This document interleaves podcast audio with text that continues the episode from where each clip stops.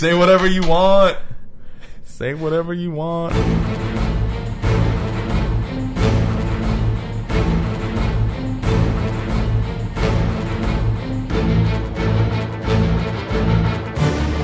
Welcome to the Double Fine Action Podcast. I'm Chris Remo, and we are here with Brad Muir, the project lead of Massive Chalice, and John Swisshelm, a designer on Massive Chalice. What's up, guys? Hey, uh, thanks for having us. Yeah, Chris. this is great. Welcome to my studio. It does this- sort of feel it's like this conference room in Double Fine Production. it sort of feels like we're on the Chris Remo show. It's really awesome. Like you're sitting there with your laptop and your I've coffee, got and I've it's got like the drums and the keyboards back there. Yeah. Sadly, no house band. To, Oh man, to we just play need us to. in. that would be so great to Yeah. have. Yeah, Yeah. have a little house band to play your play the Chris Remo There's morning show somewhere. theme song.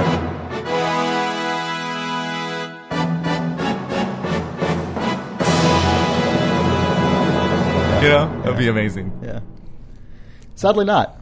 But we got the next best thing, which is uh, a bunch of discussion about Massive Chalice, which is the game that we are kickstarting right now. Go to massivechalice.com and back it. Or if you've already backed it, thanks for backing. Yeah, thanks. Thanks You're for the backing. best. Thanks for backing. You're you're a very handsome individual. Oh yeah. Well, yes, be- beautiful. Everyone. Beautiful. Yeah, Yes. they can be beautiful. Everyone, and yes. handsome. It's fine. Both.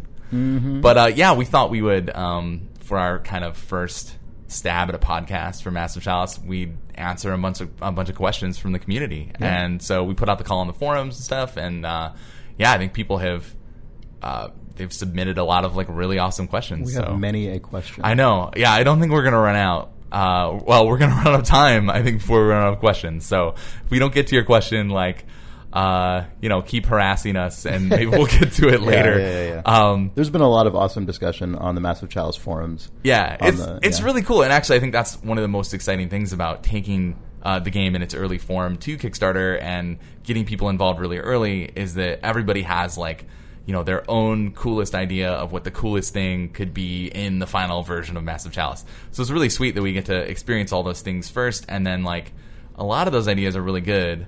Um, and I know we've said this before, but like you know, some of the ideas we get from the community are a lot better than the ideas that we've come up with, or they, you know, they it just helps like kind of mutate our design a little bit into something that's going to be even better. Uh, so that's really cool. Like as we decide exactly what features are going to be in the game, we're going to be taking a lot of these suggestions from the community, and uh, they're going to just make it right in the game and, and make it better. And Yeah. it, it'd be an awesome mutation, like the Yeah, Ninja yeah. I guess right? Like, using the word mutation is like a little bit weird because yeah. we're not gonna not like, like, a like a weird, you know, goiter or something. I don't know. no, it'll be like growing two new arms and then like, Ninja way arms. better ones. Yeah, like way better arms, Way like better, so that you yeah. can I don't know, you can eat food while you I don't know while you play video games at the same time. I don't know. Yeah. yeah, amazing mutations, the best kind. Mm.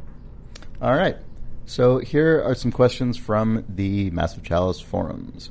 Um, Caged by Truth says, "You mentioned in a Q&A thread on the forum that combat groups could be anywhere from 4 to 15 plus members depending on how the design process goes. Do you have any thoughts on adding cohorts or retainers to the mix, mix of squad composition for the battlefield? I don't know how many bloodlines or heroes you guys mean for players to have available at any time, but if they're scarce and vulnerable or expendable, I'm curious how battle groups will be composed, especially if the only way to get more heroes takes a decade or more while you wait for them to grow up." That's a that's a really that's a really good question. thanks thanks for the question. It has caged by truth. Mm-hmm. Yep. Thanks thanks for the question. Um, yeah, I like. I feel like uh, adding additional characters beyond the heroes um, is maybe just a little too complicated.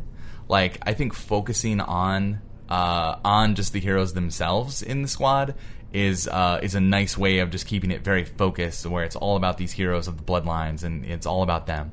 Plus, I, I feel like we already have kind of built into the system because of the epic timeline and the aging heroes. We already have this great system where the younger heroes will kind of should feel more like the squires, more like the the sort of like inexperienced guys that you're trying to guys and girls that you're trying to get out there on the battlefield, like and you know trying to keep them safe, but also like have them get some XP and stuff. Uh, I had a great experience playing the new Fire Emblem. Uh, there's this cool mission where uh, there's a farmer's son who's really young and he kind of like wants to help fight and he's like a level one uh, he's, I don't know. He's just like a level one farmer. I think that might even be his class. I don't know. And you know, they kind of, you know, they allow him to fight, and the whole purpose of the mission is that you have to level him up before the mission ends, or else he won't join your party. I, th- I found that to be a really cool, a really cool kind of mission. And Go on and kill the bad guy, son. yeah, and You it was sort of cool. It, it was actually pretty rad where you had to set up situations where he could come in and like do the finishing blow to like get a nice boost of XP. I thought it was a really good. It, it was like a really good mission, and it made me think. You know, it was pretty influential in this idea of like you know uh, incentivizing you to actually bring your really young heroes uh, with you, even though they're like kind of weak. I think it can lead to some like really interesting situations. But yeah, I, I think focusing on just the heroes and and using the fact that they'll be young. Uh, young. I- I was trying to figure out so, young and old and Yeah, in between. and What's in between? peaked. Peak. Peaked. Your- Yeah. The peak performance. You know, you'll have all sorts of heroes, and I think that that can that can fill the gap for like additional kind of uh, characters on the battlefield. Well, and I also, think- oh, sorry. Oh, I'm sorry. I I think the world the world should feel like there's more people than just your heroes living in it. Um, but these heroes are special. It's kind of like Lord of the Rings, right? Like you follow the the Fellowship of the Ring. They are the badasses of that universe, and they're the ones getting stuff done. Even though there's armies out there, there are people living around, um, And that's a a lot of hobbits still living in Hobbiton. and that's a really good point. Like we've talked about how we want the world to feel like when the when the demons invade every you know ten to twenty year, five to twenty. Well, I don't I don't really know the numbers, but it's going to be probably years apart uh, th- when they come back. Uh, it should feel like the like whole locusts. the whole kingdom is like fighting them, but you are just experiencing the pivotal tactical battle between your group of heroes against like the you know the demons and their generals and, and whatever. And it's like it's sort of like each one of these battles is like on the knife edge. And like if you win this this pivotal tactical squad battle, that will allow like the human army to win. And if you lose it that the demon army will like overwhelm them and you'll lose whatever objective is like you know being fought over. Uh, and but yeah we want to try to do our best to make it feel like there's a, there's like a larger war happening um, But I mean, to that end, heroes aren't just they don't just exist for the purpose of combat. I mean, there's there's raising children. There's we've talked about research. Uh, we've talked about other things that heroes can do um, that create the sense that this is a kingdom that has like multiple moving parts that need to be addressed right. to keep everything going to support not like I mean you need to support the uh, the heroes in combat, but that comes in a lot of different forms. Yeah. uh, which I think is going to be interesting, and I think decreases the need to have like a bunch of different types of characters when these hero characters are actually kind of multidisciplinary, essentially. yeah yeah And, Yeah. and and back to squad size. I mean, I think that's something that we'll have to iterate on and see what feels uh, the best fit for the game. Um, we definitely want you to feel like these characters are individuals, that you can connect with them, and that you can also follow their kind of family line as you play the game, so that uh, you connect with uh, a hero, and then you connect with that hero's child, and then you connect with that that hero's child. Um, and so I think we'll have to figure out the right balance between uh, giving you a lot of combat options in terms of multiple heroes out on the field versus having a smaller squad that you have to really rely on.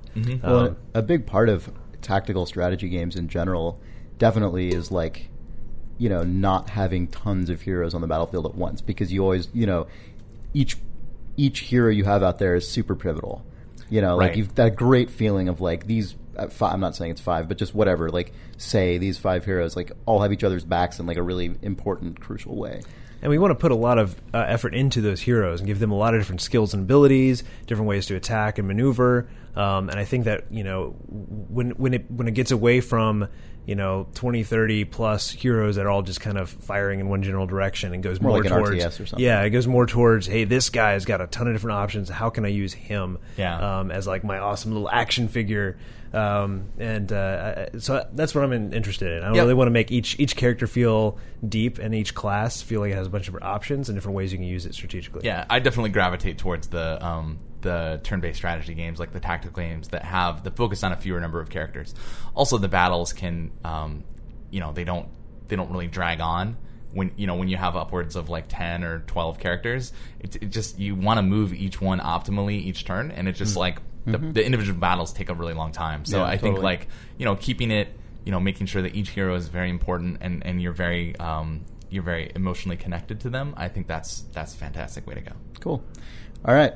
Smiles says, Is Massive Chalice like Rambo? I'm just going to stop this question right there. Uh, yes, it's exactly like Rambo. Um, We've been avoid we've been avoiding mentioning that influence because we're ashamed at how directly we've ripped off Rambo. yeah, Yeah. so we just can't even it's acknowledge. just really it. Is it. First Blood or is it New Rambo? Uh, Like, it's what's just the kill the count? concept of Rambo? Yeah. character Rambo. Yeah, that's the thing that's great about Massive Chalice is that it's going to have you know feelings of old you know First Blood Rambo, where it's very emotional and it's one man's you know, and then It's really uh, about PSTD. Or right, right, PTSD. PTSD, uh, and then it's also going to have you know the like new Rambo, where it's all about like an M60 mounted on a jeep just killing a lot of people. It's dudes. all about an arrow going through an eye or right, whatever yeah, happens in that yeah, movie. explosive arrow. Yeah. That's, yeah. Yeah. All right. Well, the rest of his question, which we should probably read, is so: Is Massive Chalice like Rambo, where you go into battle, you end up slaughtering or getting slaughtered, or is there some middle ground as well? Can my heroes, for example, be captured or imprisoned and turn demon against me? Can I capture or imprison or haul back carcasses, demons for carcasses of demons for my side, or to aid my research? Could this be a strategy component to combat to try and capture demons or something like that for realm game, or is it strictly search and destroy? I, this part's really awesome, and I think this is where you see the uh, the XCOM influence of the game really sort of like shine through. It's like I'm I'm really interested in taking a, a bit more of those like simulation-y aspects and working them into a fantasy game. Uh, that's like a big design goal for me for this game is that, and, and that's why we have like you know heroes retiring and becoming lords and having children over time and aging and you know it's like it's a bit more. Oh, and there like you know there are no like loot drops. It's more about like you know researching your technology and then like forging new weapons and armor and stuff like that it just feels a bit more grounded and i think it could be could make the world feel more believable that's that's the aim um, and now i'm totally off topic from what his actual question was No, I think that's totally. I think that's totally Rambo, yeah. I'm- yeah. Now I'm just thinking about Rambo. He totally got me. um, oh, but yeah, like I, I think all of these ideas are amazing. Like for sure, you're going to be uh, taking the demonic technology and their bodies, and you know, researching them and trying to find out more about them and why they're here, and and all those like you know what their motivations are and how their how their weird technology works. Like that's absolutely going to be a big part of the game. Um, I really like you know we've seen this this question come up several times of like your heroes becoming corrupted in some way and kind of turning against you and you have to fight them later and like that's really awesome. Like I don't know if that's really gonna like make the cut, but it's certainly like a really amazing um, uh, concept of like you know you fought with this guy, but maybe you used too much of the demonic technology and it corrupted his bloodline, and then his children run away, and then you end up seeing them years later, and they're like you know the you know one of the demon generals all corrupted and stuff. Uh, I think that's really that's a really rad idea. Like yeah, totally. cool. And, and then also, I don't think I don't think missions are going to be all or nothing um, in terms of like you either wipe or you succeed. You know, one hundred percent. We really want to have that variability in there where you can lose a couple guys in a mission and still succeed. Um, or you know, you, you, a lot of questions come up about like, will characters get maimed or injured? Uh, can they get permanently injured? And we'll have to look into all of that. Um, but uh, yeah, definitely like you're, it's not just Rambo kill everybody. If you don't kill everybody, or if you lose somebody, you need to restart. It's uh, really going Yeah. for something where you can you can feel. Um, I actually been uh, really excited about the new um, kind of little off topic, but kind of in there. Uh, the new Fantasy Flight game, Star Wars role playing game, uh, where they have a heavy emphasis on succeeding but having having a disadvantage, or Ah. failing but having an advantage, and having those having this big gray area Hmm. Lose of like battle, success. Exactly. Success is not uh, you know black or white. There's um you can you can do something awesome that you know wins that battle, but might make the next one harder. Or you can do something that where you failed this battle, but you were able to keep your guys alive, and so maybe they can come back for the next one and push through. So But that permanent injury thing I think is really Mm-hmm. really cool too because that's that's something that you you could not do in a game like uh, Final Fantasy Tactics or XCOM. I feel Right, like where you right. have these characters that are because then at basically what having point, you know, what is the point? they have like an indefinite lifespan, you know, and it would it would basically permanently. Um, Well, but also, there's nothing else you can do with those characters. Yes, Whereas that's a permanently injured hero might not be able to fight battles effectively or as effectively anymore, uh, but he or she might still be quite useful in other ways to your yeah kingdom. yeah that's that's really cool. That's Only really cool. injured from the knees down.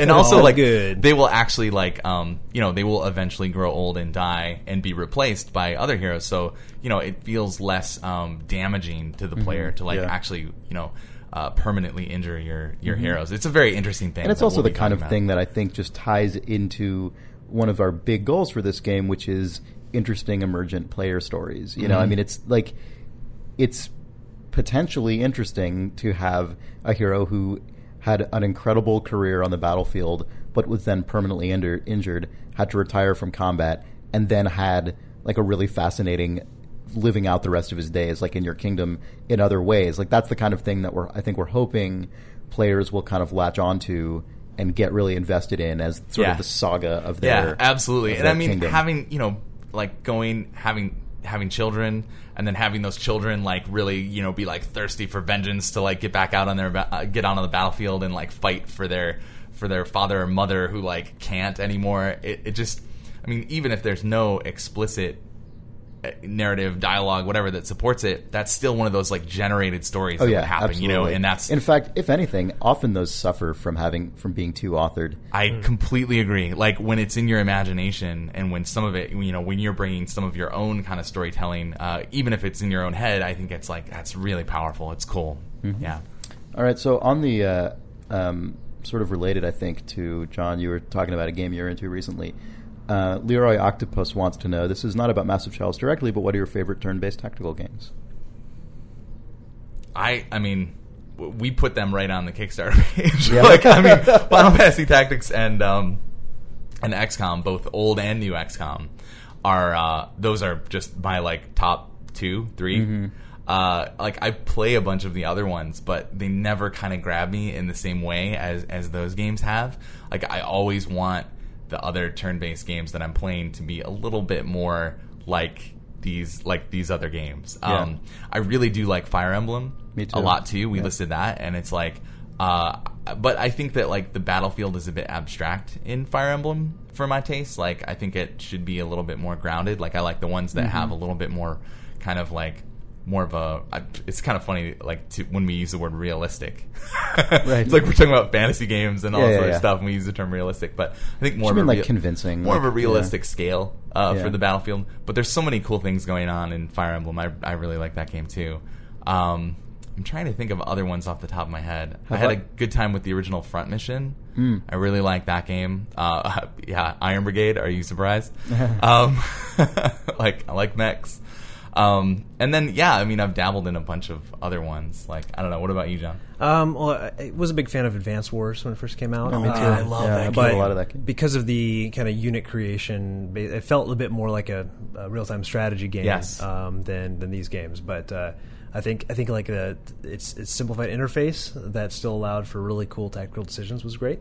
Um, but I've kind of fallen off of the Advanced Wars train recently, Yeah, and, me too. and I feel like you can kind of exhaust your Advanced Wars like like limit to a certain point. I never, I never beat an Advanced Wars. I Oh, think, really? I, I I think I. I burned beat out. I think I always would br- get burned out it halfway was through. that's that's interesting that you mentioned the production uh, missions because those were the ones that I burned out on because Yeah. they were so they had such a grindy feel to them Yep. where you felt like you really had to just keep producing units and keep pressuring the enemy. I mean, it, it's kind of the difference between like you know a real time strategy game and then and, um, or a traditional real time strategy game with base building versus one of my favorite games, which is Myth of the Fallen. Mm-hmm. Oh my Lords. god! I Um, know that that game's real time, but that is one of my favorite games of all time. and that's because it's all about your units, the the, the formations you put them in, you know, taking risks, and uh, that that game's really awesome. fantastic. So I I'd think that in my brain, I can hear the guy saying casualty, right? The casualty. Oh man, and you know that like you're not going to be able to make any more units because there's no unit production in that game. I, and your yeah. dwarves have blown up half your guys. Yes, yes. and- Yeah. Oh, so Yeah, great. that was great. Love that game. So on the on the other, have you are either of you guys into the kind of other vein of Western kind of tactical RPG games? The uh, I'm thinking of like Heroes of Might and Magic and King's Bounty because I, love. I played a those bunch of the old Heroes of Might and Magic games. Yeah. I have not kept up with that. I haven't series, I haven't played the more recent ones, but have you played King's Bounty? The new the new King's Bounty I, games? I have not played those Because I feel like those are Watch some videos. those are kind of like a cool successor to the classic uh, Heroes of Might and Magic games. Mm-hmm. I've I've played so many hours of New King's Bounty, I can't even. It's disgusting. that like King's Bounty. Um, Which expansion are you on? I mean, it seems like there's a bunch of different. well, actually, one I like haven't a- I haven't played the latest one yet. Um, but I played King's Bounty: The Legend was the first one, and then Hmm. King's Bounty: Armored Princess. I played also like just an absolute ton of. It's Oh a great God, title, Armored by the way. Yeah. That's know, amazing. Yeah. Oh, I love I have the- not the played the newest one yet, but like one of the things I think is really cool about the, those games that is relevant to ours is that they really they have just all kinds of weird things that can happen in them that are not like overly labored upon narratively, but just kind of happen. And are really interesting That's and lead awesome. to this weird. si- they're- It's different because you just have one character that you control forever. So that's it's that that part is not as directly relevant. But like you know, there are different keeps throughout the uh, kind of fantasy world, and like you you have this sense of like, interesting narrative events that kind of just build up over time. We'll Um, totally have to. We'll totally have to check that out. it- Play some. they're they're cool. get some King's Ca- King's King's Bounty. King's Bounty. Yeah. Yeah, I'm gonna have to check uh, in this catch thing. up on some of this stuff while you guys are at E E3. Uh, okay, so um, do do do do Sovereign Sovereign Spats. Spats says, "How will the Bloodline sigils be created?" Because I already have a picture of what I want my sigil and color to be, and I was wondering if there would be some sort of attach a file to an email option for those of us who already know what we want. This is a good question, and it's still something that we're um, nailing down the details for. Uh, as you, you guys know, we have a ton of Bloodline backers, which is awesome. Um, but like we're trending, if, if it goes the way we're trending, it could be like fifteen hundred different Yeah. user generated bloodlines, which is great, and we're excited to include those. Um, but uh, you know, we'll have to figure out a way to implement sigils that doesn't uh, require us to have an artist doing sigils for a year, um, and you know, includes you guys that, that aren't artistically talented. We know some of you could totally um, bang out an amazing sigil. So um, I don't Yeah. know. Well, and also makes sure that certain Yes. certain Right. graphics are not Yeah, overrepresented there's a or represented of- at all. In fact, Yeah, in our there's game. there's a lot of uh, ideas that people have posted for their sigil where I'm like, "Mm, yeah, like I don't know Yeah, if we can yeah. let you have I mean, a, a bong there's a- as your sigil Yeah. or uh, you're, I going, don't you're, know. you're going tame on the possible offenders. yeah, I, Yeah. I But, um, definitely am, am I mean- trying to keep it in the uh, PG-13. I realm. feel like something more multiple choice or like select or like based in some way that doesn't require external creation is probably more likely. yeah, But like, who knows? You know, I mean, there's any. yeah, any we're gonna number have of, there's any gonna number have of to figure solutions. it out. that We're gonna have to figure it out so that it makes sense. But it, um, yeah, we want to make sure that people feel like they are like accurately representing their the bloodline that they want to see in the game. Mm-hmm. You know, somebody posted a link to this really cool thing called um, there's this uh, like blazon generator online and somebody has written uh, pyBlazon and it's basically a markup language for describing heraldry and um, Oh, cool. it's, it's awesome it's really cool i haven't done a little bit of research into blazonry and somebody just took that and was like oh cool you know in, in the past you'd have to create a language for describing somebody's crest or um, a shield so that you could you could recreate it without having a picture because of course they didn't have Mm-hmm. you know photography or anything um, and so basically they've codified that it's on online looks awesome really neat way of doing some kind of procedurally generated Yeah, something. yeah. text based you literally put in a text description of your blazon and then it'll it'll generate a svg uh, graphic for you. So That that, is was really cool. I'm So totally looking at think, stuff like that. I think we'd have to look into some of that stuff. Um, it might end up being, you know, just a, well, you know, figuring out like what's what's our master list of sigils, and then you can go through that list and choose like what you think best represents your house. And I'd like to get um, community feedback on that list Yeah. if we go Yeah. that route. Mm-hmm. We're still figuring it out, but uh, hang in there, and you're definitely going to want to make these bloodlines feel unique and yours and awesome. And we're definitely going to also work on if, if if two people with the same last name. What's going on there? I think that's the Our building is garage. transforming. yes. where Ah, it's it's gonna rise up into the, transformation. into the San Francisco sky. Yeah. Yeah. that sounded a bit weird. Um, but i- we're going to handle duplicates as well. So don't worry about that. We got it covered. We know that we have a lot of them, and it's going to be great. All right. So uh, I don't entirely understand this question, but I'm going to read it anyway because John, I guess you said it was worth reading. Yeah, I don't. I don't quite understand this one either. Oh, but really? you know, Should I read It was it? on the forum. Okay. Finn Rava says, Brad, I've noticed that flannel shirts are cool and make anyone wearing them look immediately handsome. How do you feel about, quote, map attacks and, quote, Seishin for some heroes as they grow better, bolder, and bushier in some cases? Also, can the backer item be flannel armor? We can talk about like the last 14 one. questions, and I don't think any of them has Yeah, anything to do with any of the other ones. I did a Um, quick Google search for Seishin, and I, I still don't understand what's going on here. Um, Oh man, weird. There- have, there's there's like a, there's a bunch of people now who know what that means who are like screaming. yeah, into they're their like, oh my Yeah. god, Oh, you what's wrong guys, with you, you idiots? I'm Canceling my pledge. Makes me so mad. We'll look that up though. I want to know more about Seishin. Although map attacks, what could that mean? You roll up a map. You roll and up a map somebody and with it. Just stab somebody with a with a map. Paper cuts, maybe. Uh, I'm sure that he means something different. Yeah. Uh, so we'll uh, maybe maybe enlighten us on the forum, and, and we can maybe answer that uh, there. But uh, flannel shirts definitely make you look handsome. That Mm-hmm. is totally true. And what is the uh, bolder and bushier. I beards are confirmed. I think he means. That, I think he's essentially saying as they level up. I yeah, think that's I- beards are confirmed, and I mean that's you know that's another cool part of like the epic timeline thing is you know seeing your your fresh faced like teenagers and then seeing them grow a beard Yeah. uh, as they go into their prime, and then seeing them grow a long white beard as they get older, uh, and that's for the men or the women in the game. Uh, but yeah, and then can the backer item be flannel armor? Like sure. Theoretically. like yeah, we'll, we'll we'll consider it. Like those are you know we haven't even started that. I don't I don't know if we're gonna start those conversations until after we close. Maybe we will. I don't know. The campaign's pretty long. There's we got another no rush, twenty days. really, yeah. yeah. Yeah. Although one one thing to, to note about that is, you know, we've gotten a lot of feedback about that item, and like, you know, some people have said they would prefer it be a non gameplay affecting item. Like, people have different thoughts on that, and like, ultimately, this item is going to be developed based on backer feedback more than any other single factor. So, like, if that ends up being the overwhelming preference, we'll go that direction. If it doesn't, Totally. we'll go another. Like, Yep. well, this will it'll it'll be figured out in a way that is hopefully a, just a cool, fun thing for backers. Yeah, and we really do want to like reward the people that are like getting in and supporting us at such an early stage. Like I feel like that's pretty important, and I want people to feel that when they're playing the game. We'd love talked about. Uh, we talked about it. You know, it is this bloodline relic that comes from a you know a a campaign that was fought a long time ago. Like I totally love that we can use like that Yeah. same word and it's hey. Um, but it, I just think it's cool that like if you see it in your inventory at the start of the game, you're like, yeah, like it just reminds you that you were one of the people that you know you were one of the backers that, that really made this thing happen, and I think that's a, a cool reminder for people. Cool. So Ashmole, this is a question we've gotten a lot. I think it's probably not even 100% answerable yet, but he says, he or she says, do you know what kind of tone you want the game to have, especially in terms of humor versus seriousness? Brad, yeah, talked about this yeah. before. People ask us this question a lot, um, and I'm not surprised because you know, like this game has like aging characters and they die. Mm-hmm. It's a Double it- Fine game. Yeah, it doesn't like that. Doesn't seem like a very double finey kind of concept. I guess it seems kind of like sad. Uh, Although Tim has done games about death before. that's yeah, that's Oh, lands of that's death. A, Yeah. that's a real. That's a He's really done a good game point. in which literally every character is dead. Yeah, that's a that's a really good point. I had not uh, had not considered that. And Full Throttle is pretty pretty grim in a lot of ways. is. It really is.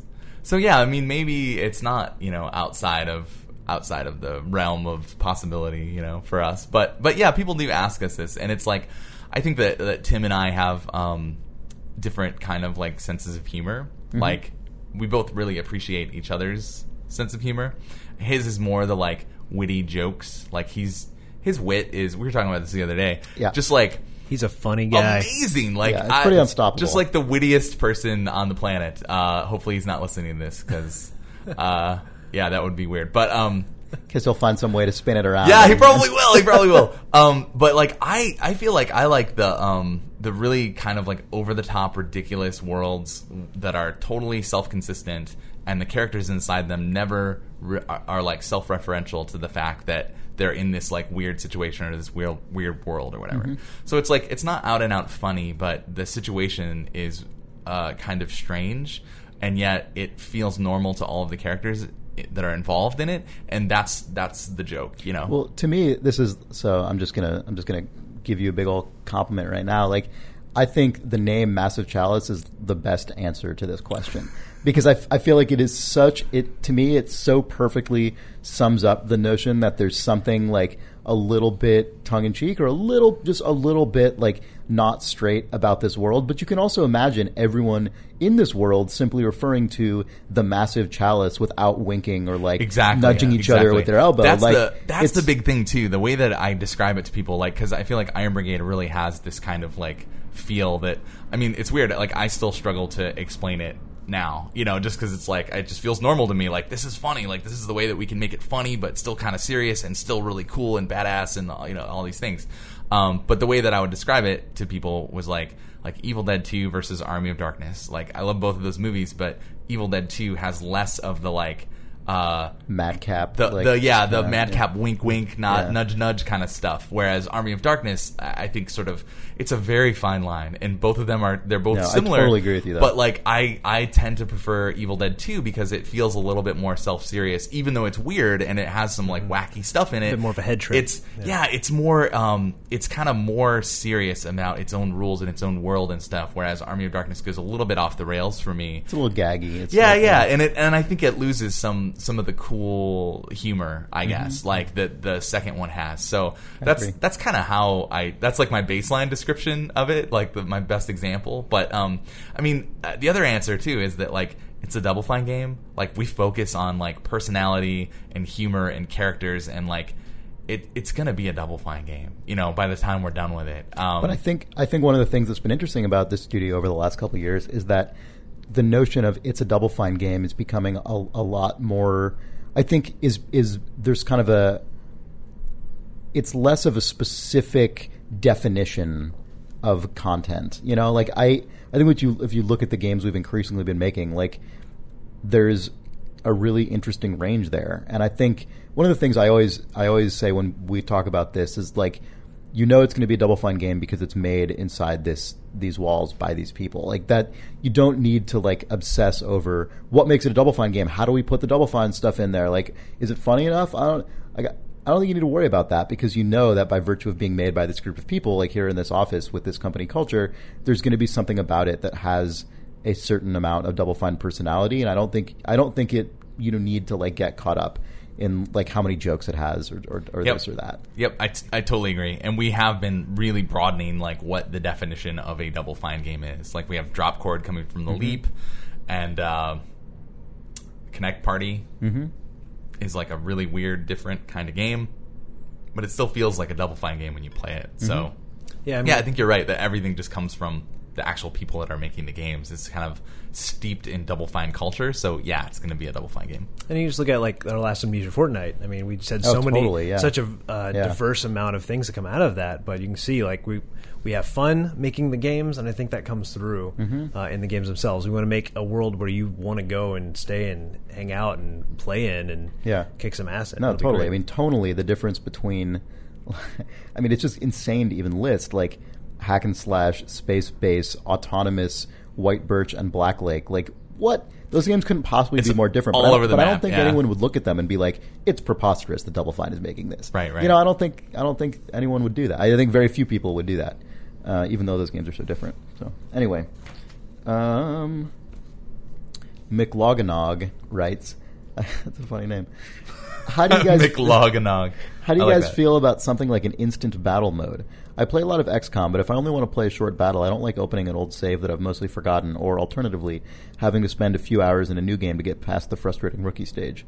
OpenXcom added this recently, thankfully. I think this is a really cool idea. Um, uh, it'd, be, it'd be awesome to see what we can we can do about this. I I'm a big proponent of uh, letting the players kind of choose their involvement in terms of time because as I I grow older and I have less time that I can spend on games, like I it's hard for me to sink 100 hours into an RPG.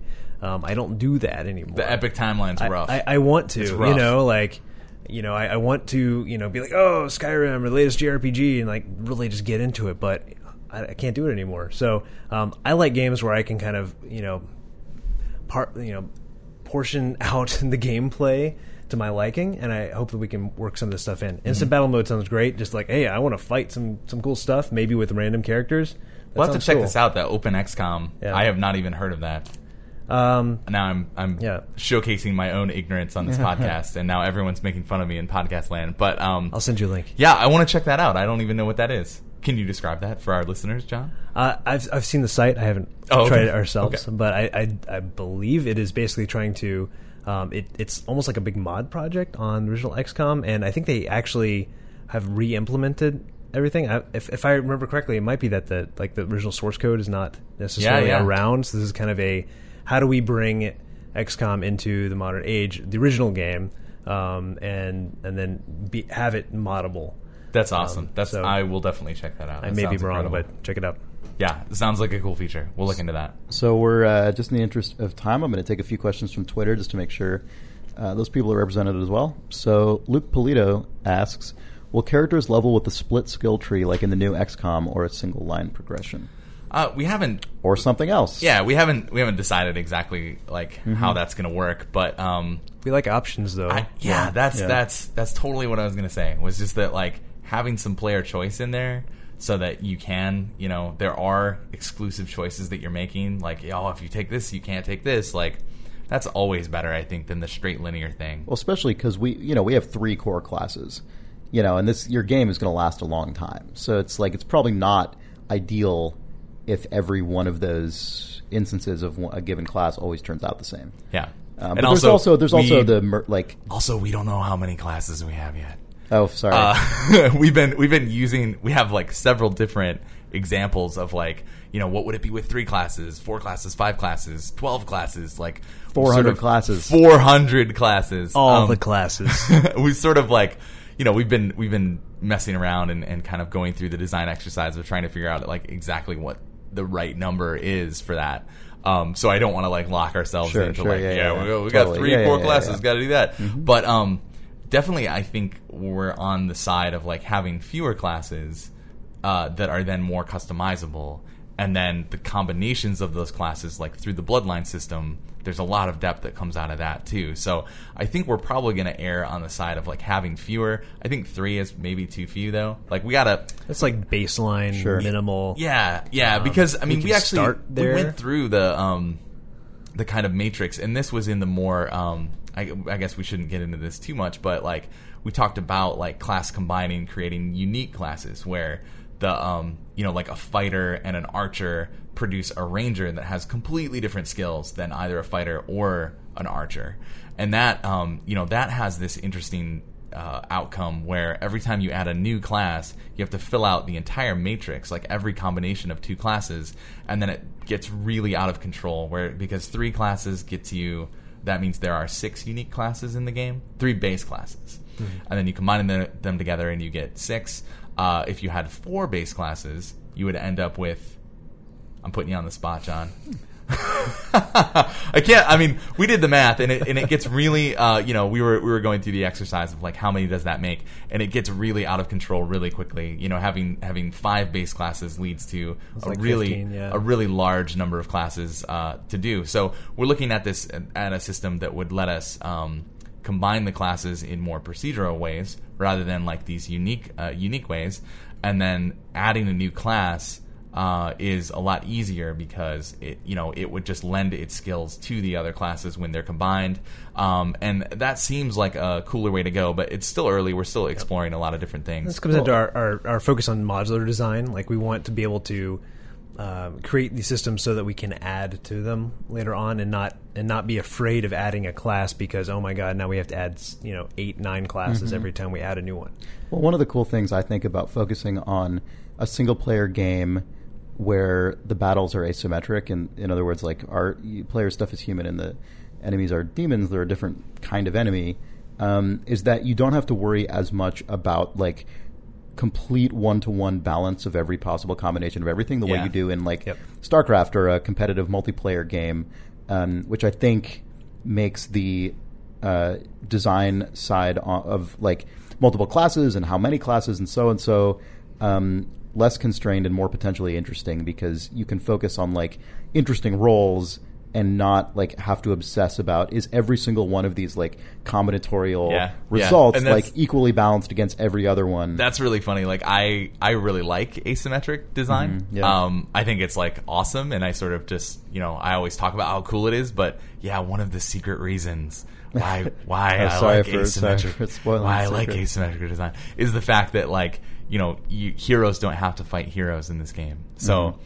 We don't have to worry about that part, and demons don't have to fight demons in this game. You know, it's like we get to really like tweak the rules for each specific one just in relation to each other, Mm-hmm. and we get to change all the rules. And you know, uh, yeah, it's just totally up to us. And yeah, that's I think that does make balancing a lot easier. Mm-hmm. But also, yeah, I mean, I, I've seen some people post posting about balancing, and that's like they're like, "Oh my god, how are you going to balance this?" And it's like it's kind of funny. It's like it's like putting the cart before the horse a lot. You know, it's like it's like we really, you know, it's like it's like we've been through this before. We've got to go through pre-production and then production, and then you know as we get closer to alpha, we'll like start you know balancing it. It's something we want to keep in mind as we're going through all these things. course, but yeah. um, you know, putting too much emphasis on it too early Yeah. is is actually like can be really harmful for for a game's design. Um, Erik Robson, lead designer on Psychonauts and Brutal Legend, one of his things was uh, that that he taught me was you don't want to uh, chain the fun. That was like our um, his sort of way that he would say it is that you know you don't want to you don't want to chain the fun too early. Like don't be in the sake of balance. Like for the sake of balance, don't put too many restrictions on things as you're kind of you know first prototyping them up and getting them into the game. You know, it's like try to find out what's fun about it first before you like decide how much that ability should Yeah. cost or how much that you know that unit in the RTS should cost or whatever. You know, like don't like don't smack it down before you can actually make the coolest version of it. You know, Well, and even even Blizzard, which is you know is like the lord of balance. Like Yep. uh, guys like Dustin Browder talk about that, where you you you know even in StarCraft two, which has to be meticulously balanced for a professional scene, when they uh, are are prototyping new units. They've said they just make them as bonkers as they can Yeah. because they need to figure Yeah. out like what is the actual coolest part about this unit. And like eventually they're going to have to tune it into something that's not going to break the game and that's going to be like really balanced with with all the other units in the game. But like you, you don't start by trying to do that right out of the gate. You start by figuring out like what's the actual awesome thing about this ability or this class or this character or whatever. And then if you need to adjust it, like that can happen eventually. But like yeah, the and then important part is figuring out right, the and part. you're adjusting parts that um, that do not break its funness. You Mm-hmm. know, that's the thing that I think is really cool, and I, I, that's a great lesson from them that they're very vocal about is that you know everything should feel overpowered. That's like their you know their kind of design mantra, and I think that's amazing because it just lets you you know no matter what you're picking.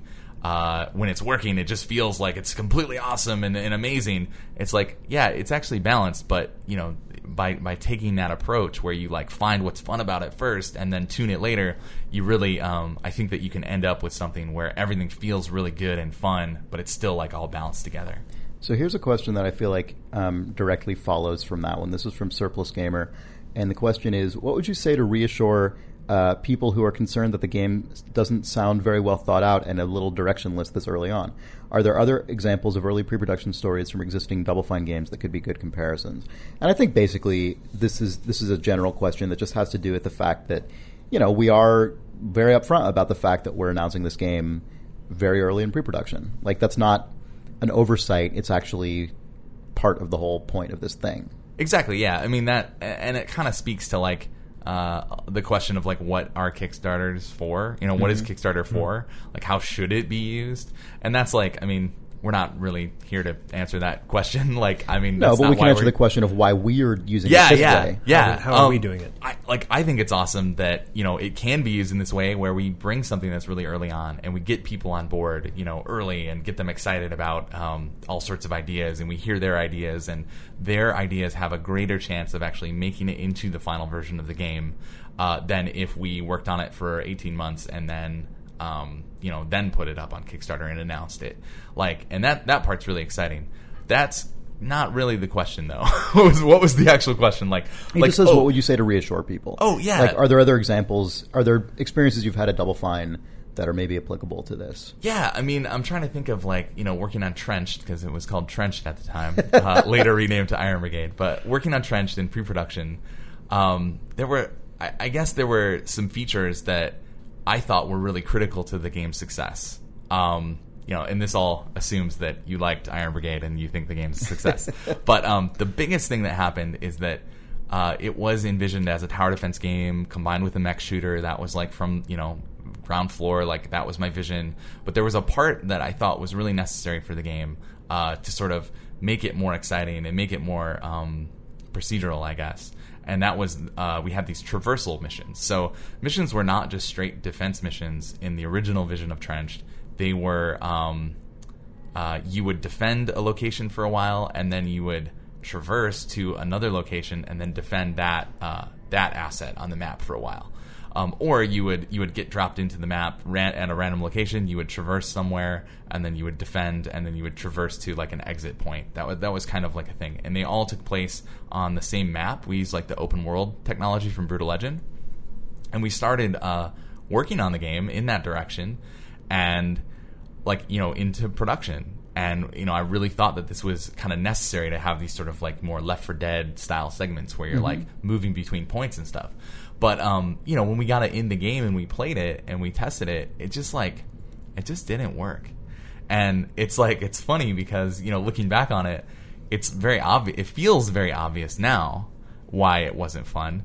But nobody i don't think anybody could have known until we actually like got it up and running Yeah. you know? It was like you know we we sort of put it together and like like you know and, and it, it looks obvious now because you spend up you spend this time like uh, laying these turrets and upgrading them and have this defense and you sort of set that up and then you go to traverse and that means you have to sort of leave all your hard work behind. And that was like that was a really unfun thing for players to do. And then also it's the same enemies that are attacking you on the traverse missions because like hey it's like we want people to be able to learn what the base enemies are like and okay cool. And now they you know they just attack you while you're going. But like the enemies in in uh, in Trenched in, a, in any tower defense game have to have a bunch of hit points because the towers are hammering them on top of the players. But now the players are sort of naked and exposed. If you choose to drop towers on the on the um, traversal parts, you're just it feels like you're wasting resources.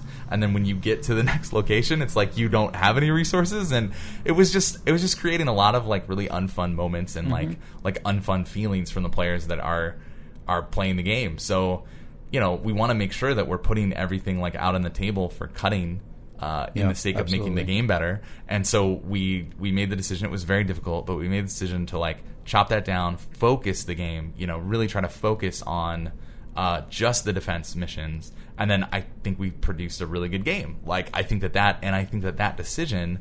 Uh, of exploring an avenue and then slicing it off and refocusing is just like like I- we know how to do that. Like I don't want to sound like you know a bunch of hubris and like whoa, but like you know it's like we've been been making games for a while. Uh, everybody here has been making games for a while. It's like this is you know we kind of understand this process. We know that it's kind of kind of part of the process, and that's I think that's ultimately why we thought it was okay to take an early idea to Kickstarter and you know ask people for money, ask people for support, and then like you know just go full steam ahead making this thing. Like I, I, I just like it's weird. Like I don't, I don't think we can fail. You know, like looking at it, mm-hmm. it's like it's like now that we've hit the goal, like like Well, now I that just, you've said that, we're almost you have this it's like you yeah it's like yeah it's like it's like i feel really confident that like through the pre-production and production stages of development we're gonna like add features and cut features that will just make the game what it's kind of supposed to be Yeah, you'll find the soul of the game. yeah, that's always how I think of it. Man, that's that's definitely a thing that happens, and it's really weird. Like if, if you've never experienced that, like like it sounds like a very weird metaphysical kind of concept that like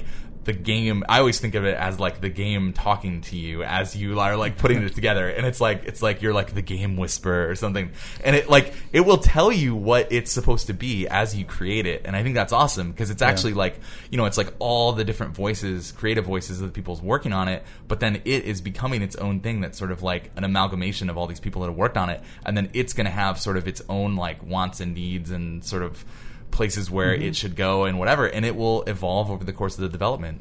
Yeah. And then also you get a front row seat. Like if you back it, and we're gonna be like doing all these, you know, I really want to do like the open development stuff. Like like Amnesia Fortnight that we did last year was like so amazing, such an amazing experience. Like kind of designing and developing games out in the open and like involving people.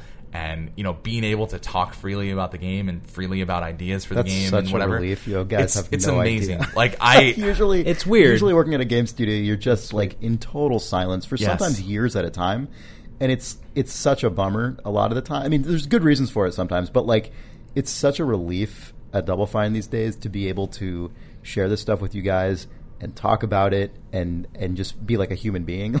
It's yeah, really nice. it's it's really really cool. Like I'm so glad that we like already got our kind of initial announcement out of the way, and we know that this is a concept that people are excited about. Like that's, I think that's just like a bonus of taking it to people early. Is Mm. that it's just like, hey, like people want us to make this game. Like let's make this game. It, it gives us like this really big boost of like uh, energy and enthusiasm and stuff.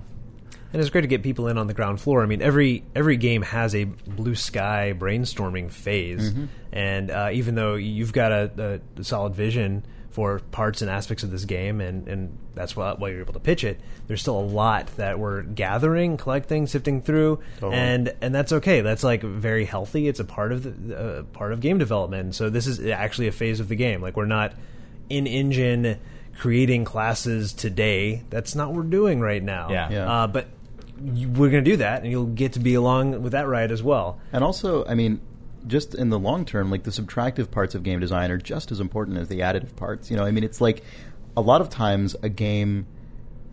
Can, it sounds counterintuitive, but a lot of times a game can improve by de-emphasizing a system or sometimes mm-hmm. taking one Yes. out because you realize this was getting in the way of like what the player should actually really be focused on, and like this might be extraneous, like it might be require a lot of cycles, like a lot of thinking from the player, but isn't actually re- resulting in an interesting enough output that it's worth like supporting both on the game design and in the player's brain. And like there's stuff like that. It's just impossible to know on day one. So a lot of the answer, like that's why a lot of the answers we have at this point are like not 100% committed be- to to specific features and kind of flowchart answers because there's just no way to know that stuff. And I, I think one of the one of the at least at this stage in the process, and I think one of the really interesting things about working at Double Fine right now over the last couple of years is that we've got this obviously our main mission here is to make good games and to, to remain independent and to, to take advantage of the of, of that that ability and like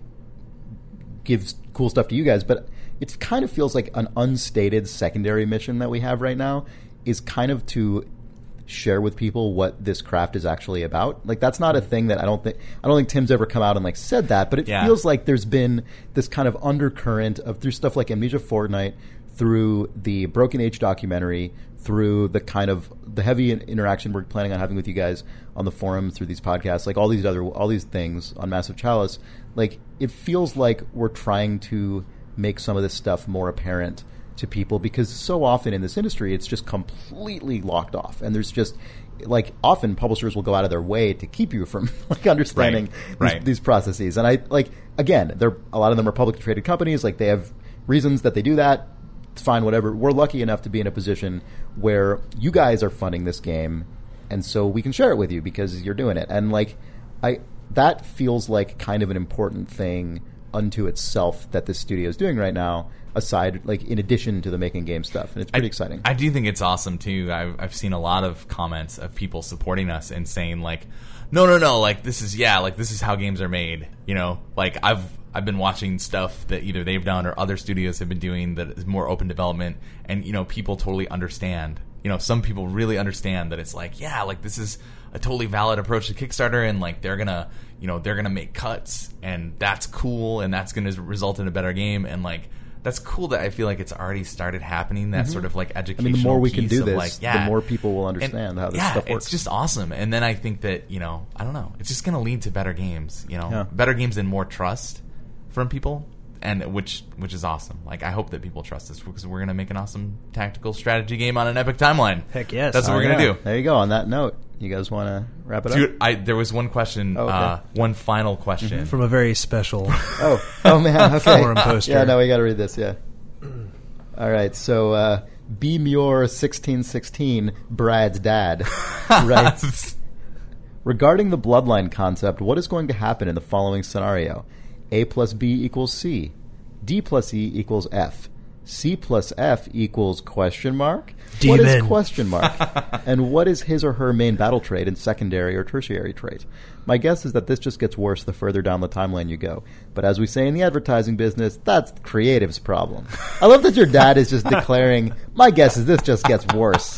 Just, Isn't that awesome? Like I think it's really cool that like the dad mirror is. I've had a lot of support from from both of my parents, and they've been posting like in the Kickstarter comment thread, and like awesome. people have been nice to them, and that's really awesome. And They've been posting on our forums, and that's super cool. Um, and it's like it's cool that like they got really excited about the idea and about the video, and they really liked seeing me get vomited on in the video. I don't know, it was very cool. But yeah, so and- proud. And he's in and he's been in advertising forever. He's an engineer, but he's been in advertising for years and years. Um, and he has all these like sayings that come out of the advertising business that I love. Uh, but yeah, that's creative's problem. Like super awesome. Thanks, Dad. Uh, but yeah, we're. I mean, this is sort of what we're trying to work out. We talked about it a little bit earlier with like you know the three bl- the three base classes and the matrix and that that's this approach right here where you have um, a plus b equals c so that refers to two of your base class- classes lead to a unique third class and then b d plus e uh, equals f that's uh, so this would be four base classes for your game um, and then that produces f which is uh, another unique class and now you're talking about taking two unique classes and what do you get from that? So in this version of it, we uh, John and I talked about this, and the solution was what was the solution? Is that Well, is the that solution is that you you know even a, a new class. Let's say we do the fighter plus archer equals ranger. That that ranger that ranger's DNA is still carrying the genes for fighter and archer, and that's what he passes on. But I think that it, it becomes a bit obfuscated. I mean, we, we don't want it to be like the fifth generation of your fighters are this mishmash of six different classes, and they all feel the same, and they don't feel unique, and you don't really feel like you know you've you've created like the ultimate fighter, the ultimate archer, the ultimate hybrid. So um, we're definitely looking at ways to keep it so that you, you have those choices where you can kind of you can craft, and it's tough because it gets into this you know how how how much will this game feel like eugenics or like Yeah. right right hero husbandry? I think- uh, and, yeah. and my fiance hates that word husbandry. Um, Yeah. shout a out lot to of that is Jackie. just like the is like the theme layer, though. You know. Yeah, yeah. Like, Yep. I think one one thing you could do is have like if a if a house marries into another house. One of them is still the dominant house in the given union, And that's our it's current like thinking, The definitely. child is born Yep. of the the dominant house, like whether it's matriarchal house or patriarchal house doesn't matter. Um, that that child is a hybrid class, but in terms of their house affiliation, That's that's how we've been thinking about it. Is that the non surname partner in in the in the house will be the one that provides like secondary or passive abilities to the to the heroes that are born, and then that the primary hero that that has the surname. And it's worth pointing out again that doesn't have to be the primary does not have to be the male. Absolutely, hero, Uh, yeah. I'm, way. I'm picking my words carefully because Yeah. we want it to be so that you can have a, a man running the household, running the household. That's I didn't. I just said I was picking my words carefully, and then I kind of failed. Yeah, but you You can could. have. You have could it- also have a no, no, no. I just meant like a man running the household sounds like it's like weirdly loaded or something. Yeah. Uh, uh, or a woman running the household. That see that. that I imagine somebody worse. sweeping. I don't A- know. Yeah, I know. So Yeah, like yeah. a man, I like sweeping. uh, governing the the the keep, or a woman governing the keep as the primary, uh, you know, lord Mm-hmm. of that of that keep, and then you're marrying the uh, people into that keep, and then the children. Yeah, so so it's sort of like the your your base class comes from the surname uh, lord Mm-hmm. of of the house, and then your secondary abilities or stats or or traits or or passives or, or you know other things will come from the uh, the other member, I guess. Yeah, so you can have one one family that has unique. Every person in that family could have a unique combination of those two things, which is cool. But the family itself has a flavor, and you can kind of follow that down. Um, so that's that's one approach we're looking into, and I think it does solve this problem where you're even at the end of the game, you're still going to have uh, somebody who has a primary and a secondary that is directly related to their parents. you can Yeah. draw the line all the way back. Yeah. There is also like in this in this version, you have a. Let's see if we can just do the kind of you know complete the exercise. Like A and B equals C, so that means C is actually the combination of base classes A B.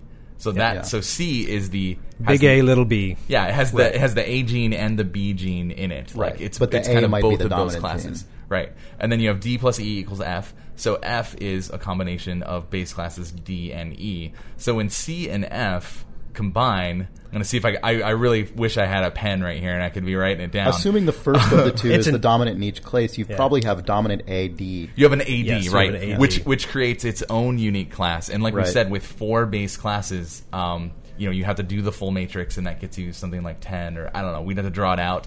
Uh, that gets you some like ten or twelve classes in the game that you would have. So so that would get you a G, say, just the way Sure, that just like whatever you name name 'em. C plus Yeah, F. yeah. There was also another way of doing this where we don't even do dominant recessive uh, stuff, where they're just kind of equal, and then the kids can be like random. Randomized, they can yeah. pull randomly from it, which I really like. I think that's super cool. So that so that you know again, C is A and B, F is D and E.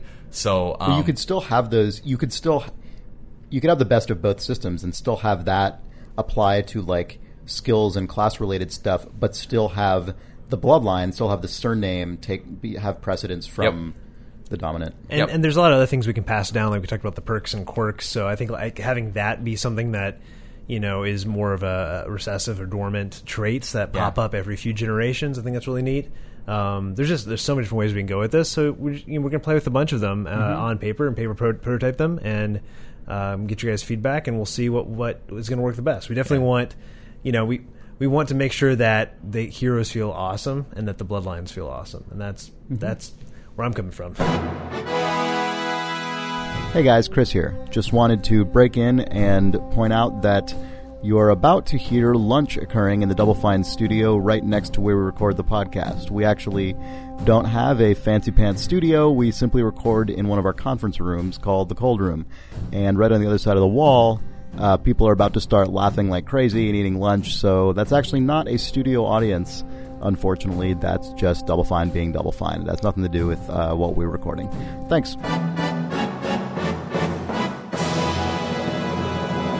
Well, and then on top of that, like one thing that you know, like to be frank, has generated a lot of discussion and is like a really big, big thing on our forums and and and um, uh, has been the issue of like same-sex uh, hero couples and like that comes into play with potential things like adoption. Like, there's all kinds of.